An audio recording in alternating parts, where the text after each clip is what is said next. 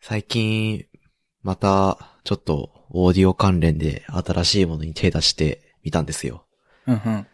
で、イヤホンを買ったんだけど、そのイヤホンが、あの、インピーダンスって言って、その、どれぐらいの電流で音が鳴るかみたいな、電流というか、うんまあ、電気で音が鳴るかみたいな数値があるんですけど、まあ、抵抗値なんですよね。うんうん。その、抵抗値が小さすぎて、 使ってるアンプにつないでもホワイトノイズがひどいんで、強制的に抵抗値を上げる装置をへー頑張って作ろうとしています。トシです。インピーダンスってめっちゃ久々に聞いた。そう。リアクタンスとサセプタンスと。 うわぁ。学生時代の電子回路の授業を思い出すわ。ね。 うん。えっ、と、僕は、えっ、と、最近2月末で正式に退職したんで、今、ニート、正式なニート無職です。ふっくんです。ニート、ニート絶賛。そう、炎毎上中日、もう、ほぼ昼夜逆転でゲームし続けてるっていう最高な。なんで、あれですね、北海道出身の若手エンジニアにポ夜ポッドキャストって書いてあるけど、ゆるはポッドキャストって。うん。北海道出身の若手エンジニアと無職によるポッドキャストということで。まずいな ぁディスクリプション書き換えなきゃ。それもそれで目を引くサブタイトルなの気もするけどね。ね。 今回のサブタイトル決まったな。若手エンジニアとニートによるポッドキャストに決まったな。スラッシュ W ニートみたいな。with ニート。ビスニートね。うんあの、よくツイッチとか YouTube の配信者がコラボ配信するときにつけるやつね。そうそうそう。いいね。やるか。ビスニート。しばらく遊びまくります。いいね。うん。僕も明日、明後日と実は夏休みを取りまして。夏休み。そう、うちの会社ね、なんか、その、コロナで、夏休みを所定の期間に取れない人もいるだろうし、こう、タイミングのいい時に使ってほしいっていうのもあって、 うんうん。いつでも取れるようになったんですよね。年内だったら。あの、決算年、年度内だったらいつでも取れるっていうへ仕組みに変わったんで、え。うんうん。あの、取りました。明日、明後日で。もはや夏休みなのかという。この一日中ゲームして過ごそうと思います。いいね。と、はい。いう感じで始まって、今日は MK が用事があるみたい。自分探しの旅に行くっつって欠席です。ああ、そっか。確かに書いてあったな。自分探しの旅。そう、自分探してくるらしいから。学生の頃も結構自分探してた気がするけどな。 うん。いや今の状況で言うと、僕の方が自分探しの旅した方が良さそうだけ ど。今度して、してこようと思います。僕も、僕もしてきます。いいね。あの、年度初めのポッドキャストで旅行に行くっつってたんだけど、全然できてなくて、うんうん悲しいから今度してきます。しましょう。はい。で、まあ僕も、ふっくんも、明日、明後日、まあてかしばらくゲーム三昧だとは思うんだけど、うん。何をしてますかエルデの王になるために、おおエ。ルデンリングを探しています。 Me too なんだよね。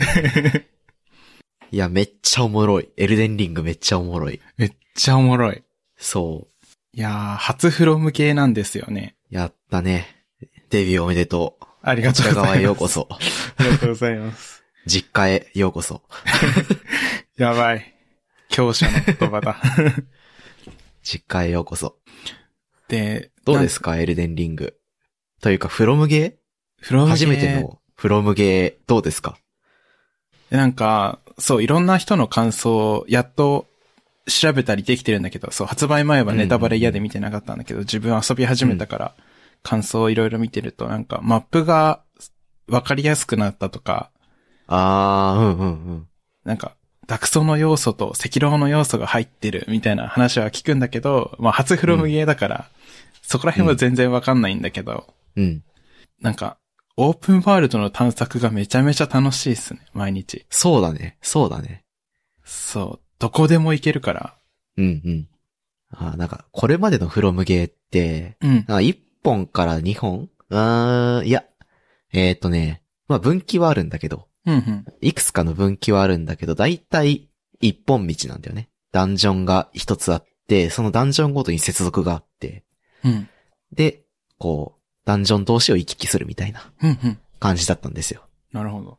まあそれで、こう、一本のストーリーが完成するっていう感じだったんですけど、今回は、ワ、ワールドがオープンワールドって言ってこう、うーん、スタート地点から好きに行けるうん。だから、ちょっと前に、えっ、と、ゼルダの伝説ブレスオブザワイルドっていうゲームが出てて、それは、それもオープンワールドなんだけど、もうスタート地点から直にラスボス倒しに行くっていうルートも選べたりとか、まあそういうゲーム構成になってるんだよね。うん。っていうのが、まずソウルシリーズとか、ブラッドボーンとか赤色とか、あのあたりのフロムゲートの大きな違いよね。ね。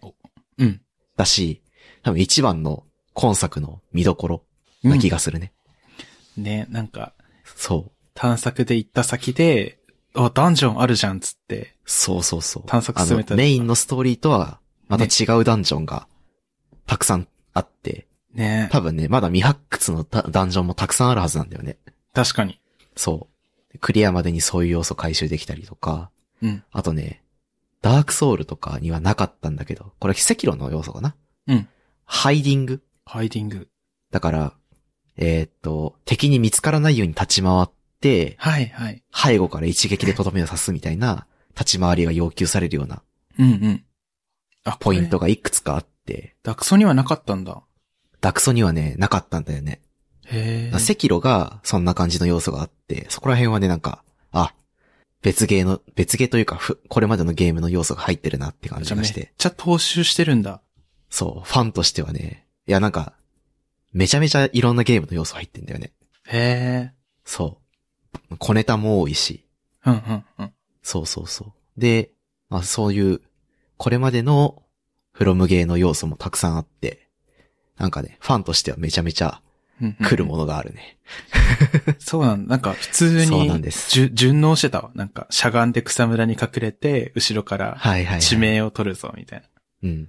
で、一撃でとどめさせてバレないように立ち回ってみたいな。そうそうそうそう。そうそうそう。あの立ち回りはね、赤炉で要求されるんだけど、そうだ。慣れてないとね、もう、集団のところに突っ込んでいって、 ボコボコにされるんだけど、ね集団戦、まず勝ち目ないん だけど。そう。あの、フロム系って、うんどんなに強い装備とステータスレベリングをしても、うん。クソザコのボス一体、あクソザコの、えーっと、モブうんモブキャラクター、モブ NPC を一体枯れる、二体枯れるまで行くんだけど、じゃあ五体来たらどうでしょうってやったらボコボコにされるんだよね。ねとか、そうそうそう、そういう要素がね、いろいろあって、めちゃめちゃ、個人的には好きですね。いやー、本当になんか、プレイヤースキルがめちゃめちゃ要求されるって感じ。要求されるね。うん。あ細かい、なんか、キャラクターの制御方法とか、うん。有名なの体軸ずらしだよね。え、何それえっとね、進行方向に向かってる途中に、うんちょっとだけひ、えっと、左右どちらかにキーを入れて、うん。すぐ戻して、で前進するってやると、うん。その攻撃をかわせるんですよ。あー、なるほど。促進してきてる敵の。とか、うんそういうね、キャラコン要素も全部踏襲してて、うん。ううんわーってなって るやりながら。そう、だから逆にプレイヤースキルが高ければ、うん。あの、レベル全然低い状態でも、あ、できるできる。時間はかかるけどボスと戦ってたりして、うん。すごい。めっちゃおもろいよね、そのあたり。そう。やっぱプレイヤースキルで全て乗り越えられるっていうのが、うん。うんあの、ああいうゲームのいいところなんだけど、うん。その要素がふんだんに盛り込まれてて、とてもいいですね。死にまくってるけど。 そう死にまくって、最初のボス、ようやくさっき倒したっていうレベルなんだよね。おめでとありがう。これで金を仲間入りだね。とう。 ね、最初のボス突破するか突破しないか結構あるよね。うん。なんか、スティームでうん。発売2日 ?2 日経った時の集計値があったらしいんだけど、うん。その最初のボスの踏破率が30%だったらしいんだよ。いや、やば。そんぐらい、あの、全ユーザーのうち30%しか通過できないようなボスがうん。一番最初に置かれていると。一番 最初は嘘だろ。そう、僕はもうプレイヤースキルなんてものは初心者だからないからさ、うん。なんか仲間をたくさん、あの、呼び出して、うん。ゲーム数、で使える要素のね。そうそうそう、数でご利用したっていう感じなんだけど。わかる。僕もそうです。ああ、もう、無理だった。無理だった、マジで。そう。こんなに強いボス初めてっていうぐらい強かった。あ、そうだった。本当に。本当に強かった。うんうんうん。あの、フロムゲーで一番序盤に出てくるボスで突破できないって言われてるのが、うん。えっと、ブラッドボーンっていうゲームの、うん。えーっとね、ガスコイン神父っていうああ。ボスなんですよ。めちゃめちゃ有名なんだけど、このボスは。うん。日本語訳版だとね、藤原啓治さん。へえ。じゃないな。えーっとね、立木さんか。ああ、立確かに。立木文彦さんうん。なんだよね、声が。うん。っていううので、まあ人気もあるし、プレイヤーからの返答も高 いん。キャラクターというか、ボスキャラクターなんだけど。うんそれも、今でも40%ぐらいなんじゃないかな、投破率。今でも、っていうぐらい難しいんだけど、もうそれに匹敵するああ。難しい。さのボスで。あもうね、突破できたら、あとは何も怖くないと思う。本当に。本当に何も怖くないから安心してほしい。よかった。そもうぜ、全部があんな難易度なのかと思ってた。う。いやいやいやいやいや。あもちろんねな、難しいボスも多分この先いると思うんだけど、うん。まあ、大丈夫よ。ちょっと元気出てきた。う んやる気が。あの、全然大丈夫。あれ倒せるんだったら、多分、大丈夫よ。そう、でもさ、あの、ボスに勝って、うん。安心して次のステージというか、お城の探索してたらさ、モブにボコボコにされたんだよね。ボスに勝った直 後に。そうだね。あの、モボにボコボコにされます。そう。そう。あの、さっきまで、バケモンみたいにでかい、強い、速い敵に、ボコボコにされてたのに、そこら辺飛んでる鳥とかにボコボコにされるから、そう。あのゲームは、侮れないですよね。ねえ。なんか、あれだった。なんか、初見で遊んでみた感じ、僕はう、ん。ボスとガチガチに戦うよりも、広いマップを色、隅々まで探索する方が好きかもしれない。ああ、いいですね。なんか、そうよね。うんあの、フロムゲーってこれまで、うん高難易度のボスをいかに、ぎ技巧を、プレイスキルで乗り越えるかみたいなうん。感じの、なんて言うんだろう。本当に、プレイヤースキルゲーだったんだけど、今回探索要素も増えたからう、ん。なんか楽しみ方が増えていいよね。新規のユーザー取り込みやすいなと思ったわ。ああ、なるほどね。入門としてそういいのかも。そうそうそう。ふっくんみたいにエルデンリングから始めましたっていう人も、うん。多分今回たくさんいて、うんうん。そういう人の楽しみの一つが、このオープンワールドの探索になってて、うんうん。で、オープンワールド探索していくとレベリングもできるから、確かに。こう、序盤のボスも徐々に攻略しやすくなっていくみたいな要素もあって、あ、なんか、いい仕組みになってんなって思った。確かに、すごい考えられてそう。バランス調そうそ整うすごい。バランスがね、整えられていていいなって思った。うん。もう、経験者は、もう、レベリングなんて、うるせえと。で、俺は裸一貫で飛び込むぞっていうので、ボスに飛び込んでいくのもありだし、うんまあ探索しながら、ゆっくりレベリングしながらいつも通りやるぞっていう、まあ経験者もいるし、うんこう、いろんなところ探索して、世界を楽しみてえっていう人もいるし、なんかね、ツイッターとか YouTube とか、ちょろっと情報見るようになったんだけど、うんなんかいろんな楽しみ方してる人がいて、あ、いいぞいいぞって感じだった。個人的には。そうだね。あの、うん自分で始めたから、自分の進んだところまでは配信見ていいかなとか思、思うようになって、うん。いろんな配信者の人見てるんだけど、うん。そう、誰一人同じルート通ってる人いないなっていう。そうだね。すごい。まず、最初に、えーっと、出生っていうのを選べるんだけど、うん。まあ、そこから違うしね。そうだね。その時点で、取るべきルートも、経験値の稼ぎ方も全然違うから。うん。そうそうそう。だからね、誰一人として同じルートは、取れないっすね。ねえ、あと、配信してる人を見てると、やっぱ、ゲーム配信者ってめちゃめちゃうまいんだなってすごい実感した。うまいし、うんやりながらよう喋れるわってなるよね。ねえ、すごい。あれがすげえなって、個人的には思ってるわ。ねえ。自分見てるのはね、うん。スタイリッシュヌーブさんと、うん。うんクズハと、うん。ヤシロキズクと、あと、は、葉山マリンかああ、あのあたりか。な。うん。有名な、元プロゲーマーの配信者とうん。 VTuber の人だよね。そうっす。 いや、でもね、わかる。うまってなった。うまいし、リアクションとか見見るのがすごい好き。ね。その、初見殺しに、初見殺しとして見事にハマってるのを見るのが結構好き。そう。しかもみんな、すごい集中力というか、ゲームのスタミナすごくて、うん普通にアーカイブ11時間とかね。あって、見んの大変だわって思ってる。うん僕は3時間でダウンしま した。最初。本当に。楽しいんだけどね、つ疲れめるっから。ちゃ楽しいんだけど、うんめっちゃ疲れた。それをなんか、アーカイブ11時間かとか思ってたら、普通に2枠目行って てさ、え、合計24時間ぶっ通してやってないみたいな人もいて、や ばい。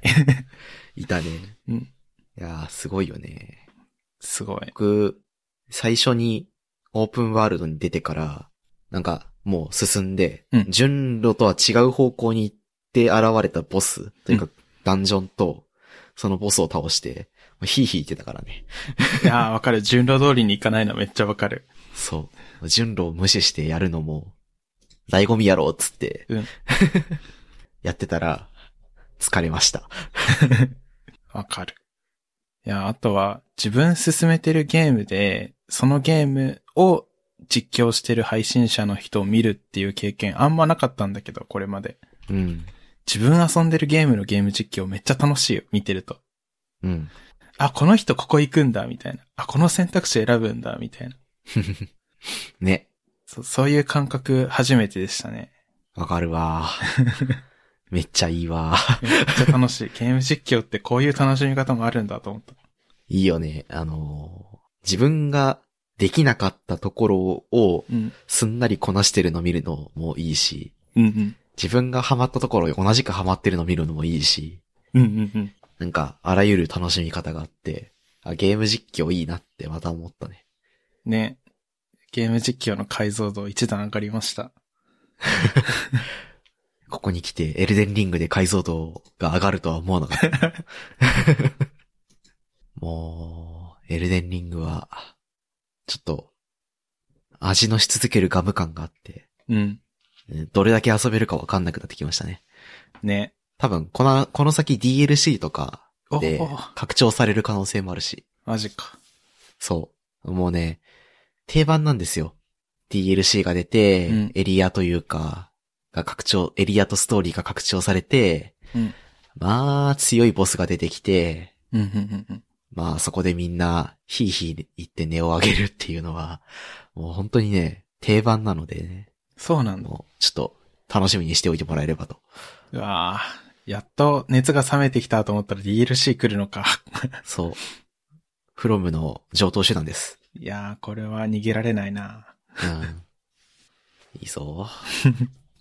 まんまと沼にはまってしまった。いや、本当に沼にはまれるんで、フロムゲーは。まあ、こっからね、逆走してもいいしね。確かに赤狼って気になってるし。そう、赤炉、ブラボー、フロ、えっ、と、ダークソウルシリーズ。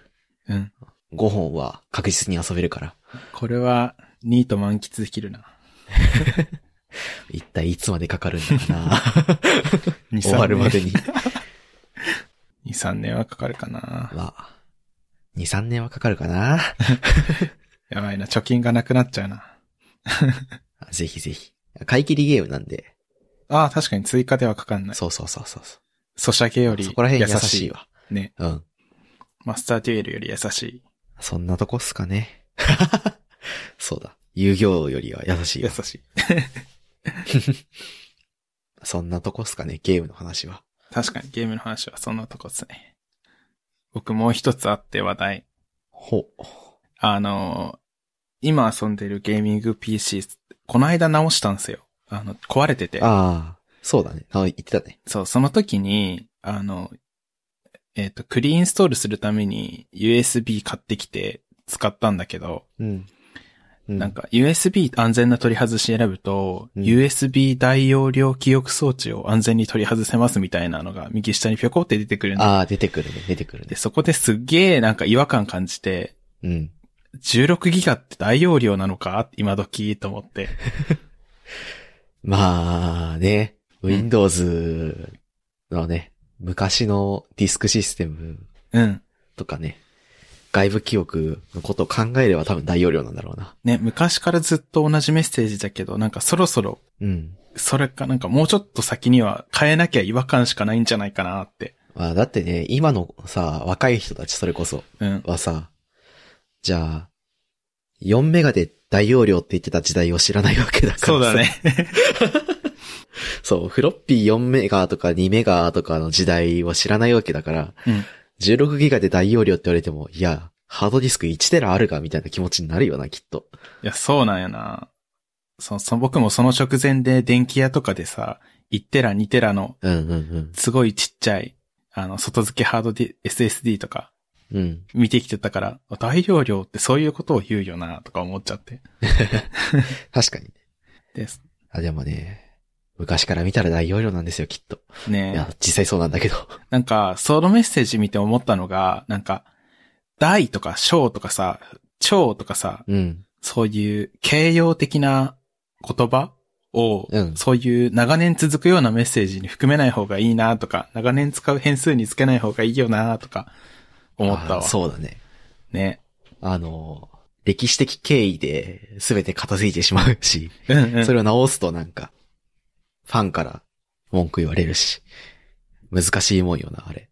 ねあとなんか、プログラミングで言うと、あの、レッドボタンとか、うん。あとなんだろう、スモールボタンとか変数につけたとしたら、うん。 その色、レッドボタンからブルーボタンにしなきゃいけないときに変数名いろんなところで使ってるレッドボタンになっちゃってるんだけど、みたいな感じで。確かに。そう、だからなんかそれ。もあるし、うん、あなんかスモールがあったら、うん。もう一個小さいす、あの、ボタン配置しなきゃってなって、 じゃあその、ボタンのサイズのな、あの変数というか、うん名前はどうなるんだスモーラーかみ たいな。ね。うん。そうなるよ。じゃあスモーレストがあるのかみたいなさ。 悲しくなってくるじゃん、そういうの。うんうん。なんか、そうだね。そういうのに通ずるものがあるよね。あのメッセージ は。ね。そうそうそう。台とかつけない方が良かったんじゃねって思った。ねでも、大容量記憶装置装置みたいにうんしないと、なんか、ね、じゃあ、記憶装置、記憶装置ってどれのことや、みたいな確かに。話にもなる、なりそうだから、あのメッセージね、難しいよね。そう、じゃあどうすんのって言われたらめっちゃむずい。うん全然わかんな全然わからんけど、なんかもっとあった気がするんだよなっていう気はする。い。 ね。自分も何か個人制作したアプリとかうんうん。メッセージ出すときとかは気をつけようとか思った。でもね、自分の作ってるプロダクトね、うん。スモールボタン、スモーラーボタン、スモーレストボタンあるんだ よね。ラージボタンも、ミディアムボタンも、ラージャーボタンも、ラージェストボタンもあるんだよね。おおきついね。うん。でもカラーはね、うんなんかプライマリーカラーとか、うん、アラートカラーとか、なんか意味合いのある名前にしてるわ。ね。で、設定ファイル一箇所とかにまとめて。色は、そうそうそいいね。う。CSS の定義ちゃんと、そこら辺はやった。でもね、うんスモール、スモーラー、スモーレスト、ラージ、ラージャー、ラージェストあるわ。 そう、プライマリーいいね。プライマリーカラあ、そうそう。プライマリ、セカンダリーに、ペイルとかで、なんか、濃淡を表して、ー。はいはいはい。そうか。僕、おみ、たいな。 OK ボタン、キャンセルボタンとかの、そういう名前も、あ、そうだね。なんか、それはコンポーネントでつければいいけど、うん色ってもっとジェネラルなもんだから、うんうん。なんかサービスの色とかもあるわけで、そっちの方に合わせた方がいいよねっていうので、なんかプライマリとか、いいっすね。そっちの方のネーミングになったわ。うんうんうんうん。なんだっけな。って感じですね。えーっと、フレームワークによっては、そういうの最初からあ、あるんだ。ファイルで作ってくれてたりとか、あるかもしれない。なんか、プライマリーカラーはこうしようみたいな。うんうんうん。そういうお作法いろいろ調べれば参考になるかもしれないなって今思いまし確かに。なんか、ああいうな CSS とか書いてるとマジで辛くなるんだけどさ、うん。命名とか。あ、クラス名とそれか。そうそう、クラス名とか、あ、それこそさっきのラージャーラージャー、あの、ラージラージャーラージェスみたいな、うん。いや、わかる。ボタンと、ボタンの大きさのサイ名前とかさ、うん、うん、うん。よくもどうすればいいんすかね。 CSS のクラス名めっちゃ迷ってたな懐かしいな、なんか、まあ、これでいいかなっていうのにしたら、あの、レビュー通ってたからさ、うん。これでいいかっていう感じ、なんか、うん。ちゃんと調べたことはなかったの。ね。あコンポーネント思考的には、うん。合ってんだよな。ラージラージャーラージェスと。あ、そうなんなんか、サイト内でさ、うんコンポーネントって統一されるべきじゃん。うん。だから、まあサイズは、まあ少な、多くても、み、7つから8つうん。とかしかないと思うんだけど、ボタンとかで言ったらね。うんうんうん。だから、なんか、もう、ラージラージャーラージェストでもいいんだけど、っなるほどね。てなっちゃうんだよな。なるほどね。そ確かに。う。例えば、ボタン、ハイフン、えー、なんだろう。プライマリーボタンか。プライマリー、ハイフンボタン、うんハイフン、ハイフン、ラージみたいな感じで、うんうん。な、こういうボタン、こういう属性の、こういうコンポーネントの、こういうサイズですみたいな、命名規則取ってて、うんうん。なんか、そうやってやるとね、割とね、それでいいやってなっちゃうんだよね。って感じでなんか、悪役としてついちゃったわ。なんか、いい解決方法があれば教えてほしいな。ねこれ。いや、でもなんか、悪癖とはいえ、意識しないよりは、そっちの方がね。ね、なんか意味合い、その、プロジェクト内で意味合いが合ってれば、うん。そそれでいいなと思ってるから、ある程度は。うだね。まあさすがにね、なんか、ぐちゃぐちゃになってたらまずいけど、うん。でも、まあ、プロジェクト内で統一のルール。うん例えば、8の倍数で、その、ラージ、ラージャー、ラージェストが決まってるとか、はいはいはい。そういう感じだったら全然いいなと思ってて。そうだね。そうそうそう。い、や、思うわ。なんか、あの、ベ、ベストプラクティスをみんな探しがちだけど、うん。なんか、まあ、やらないよりはやった方がいいが、ある程度できてたら、一旦それでいいんじゃないかなって。あ、そう。なんかね、最近思ったんよね。うん。コーディング規約とかもさ、うん。 100点を求め出すとさ、うん。まあ、じゃあ、ジェネレティッドコードも全部やるのかみたいな話になっちゃって、そうだね。でもそれは、なんかを更新するたびにまた書き換えなきゃいけないよ、みたいなのとかさ。うんじゃあ、フレームワークのコーディング規約が変わったらそこどうするんですかとか。うんなんかいろいろあって、そういうのがめんどくさいから、100点を求めなくてもいいから、プロジェクト内で、まあ、リンターなりを入れて統一しておけばいいし、まあ、命名に関してもある程度揃っていて、うんその、名前と実際の定義を見たときに、なんか、あ、こういうルールなんだなとか、うんがわかるようになってればそれでいいかなって思うようになった。っね。そうそうそていうのが、なんか自分で、あの、会社でゼロから、フルスクラッチでプロジェクト作ってて、なんか、行動を書くことに対しての意識が変わったことですね、最近。う。ね。なんか、なんだろう、ベストプラクティスじゃなきゃ許さないみたいな、あの、レビュアーだ、だったりとか、レビューの規則だったりとかしたときにめっちゃそういうメンバーもね、たまにいるけどね。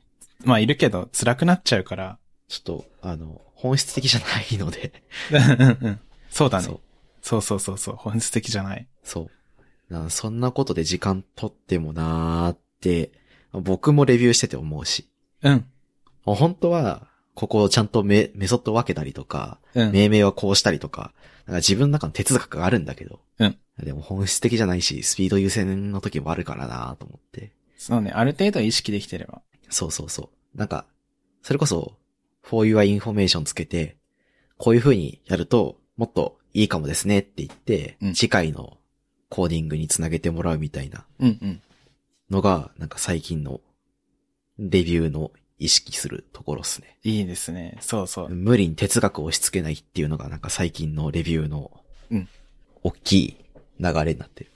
ロジックあってて、うん。仕様を満たしてて、うんテストがあって、うん。まあ、読めるし、ぶ、よく分離できてたらそれでいいやって思っちゃうようになったわ。わかる。なんか僕もそう思ってて。うん。で、その、なんでそう思ったかっていうと、すごいひどいコードをみ見たことがあって、コンポーネント思考のフレームワークなのに、あの、ボタン、あの、使い回さないで、毎回作ってて、一から書いてて、おー、しかもボタン1、ボタン2みたいな感じで、おーおーって思ったことがあって。そう。一か、一箇所変えるってなったら、全ページのそのボタン書き直さなきゃいけないじゃん、みたいなコード見たことがあって、それよりかは、まあ、ある程度できてる方がめっちゃマシだから、それでいいやんってなった。今、ふっくん何分 ?32 分くらいから飛んでた。 えー、32分ですね。いや、ちょっと申し訳ねえ。ちょっと、あの、多分、わだ、あの、途中話がカットされてると思うけど、あ、じゃあ、こっから始めることにするうん、多分テイルウィンドウの話とかしだしたあたりかな。そこら辺でカットされてると思うんで、うん、うん、うん。はい。なんか、そんな感じか今な。パどうンししよう、これ。今パンしとけば、うん。後で MK つなげやすいかな。かなえーと、じゃあ行きますか。はい。編集点いきまーす。はい。 3、2、1。はい。って言っても、もう話題は尽きたが。そうっすね。 話題は尽きてしまったが、あの、録音が途中で止まってしまってて、多分ど、CSS の話とか、うん。そのあたりで、僕がテイルウィンドウの話をしだしたあたりで止まっちゃってるんですけど、はい。じゃあ、あれかな、あでなもんか、MK にうまいところでカットしてうもらまっい、てう、まい感じ、ちょっと、あの、内容をね、話が切り張りいい感じしてでいただき、途切れたなっていうところで切ってもらって、はい。今につなげてもらえればはい。いいのかこんもなしれな感い。じで、こんな感じで。 30分くらい経ったんで、うん。あいいいい感じの時間なんで、ここら辺で今回切り上げますか。はい。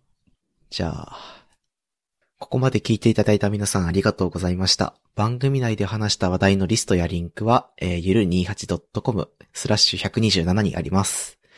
番組に関するご意見ご感想は、ツイッターハッシュタグシャープゆる28でツイートをお願いします。面白い、応援したいと思っていただけた場合は、ウェブサイトのパトレオンボタンからサポータープログラムに登録していただき、していただけると嬉しいです。それでは、えー、ふっくん、とっしーでした。ありがとうございました。ありがとうございました。 And now, a short commercial break.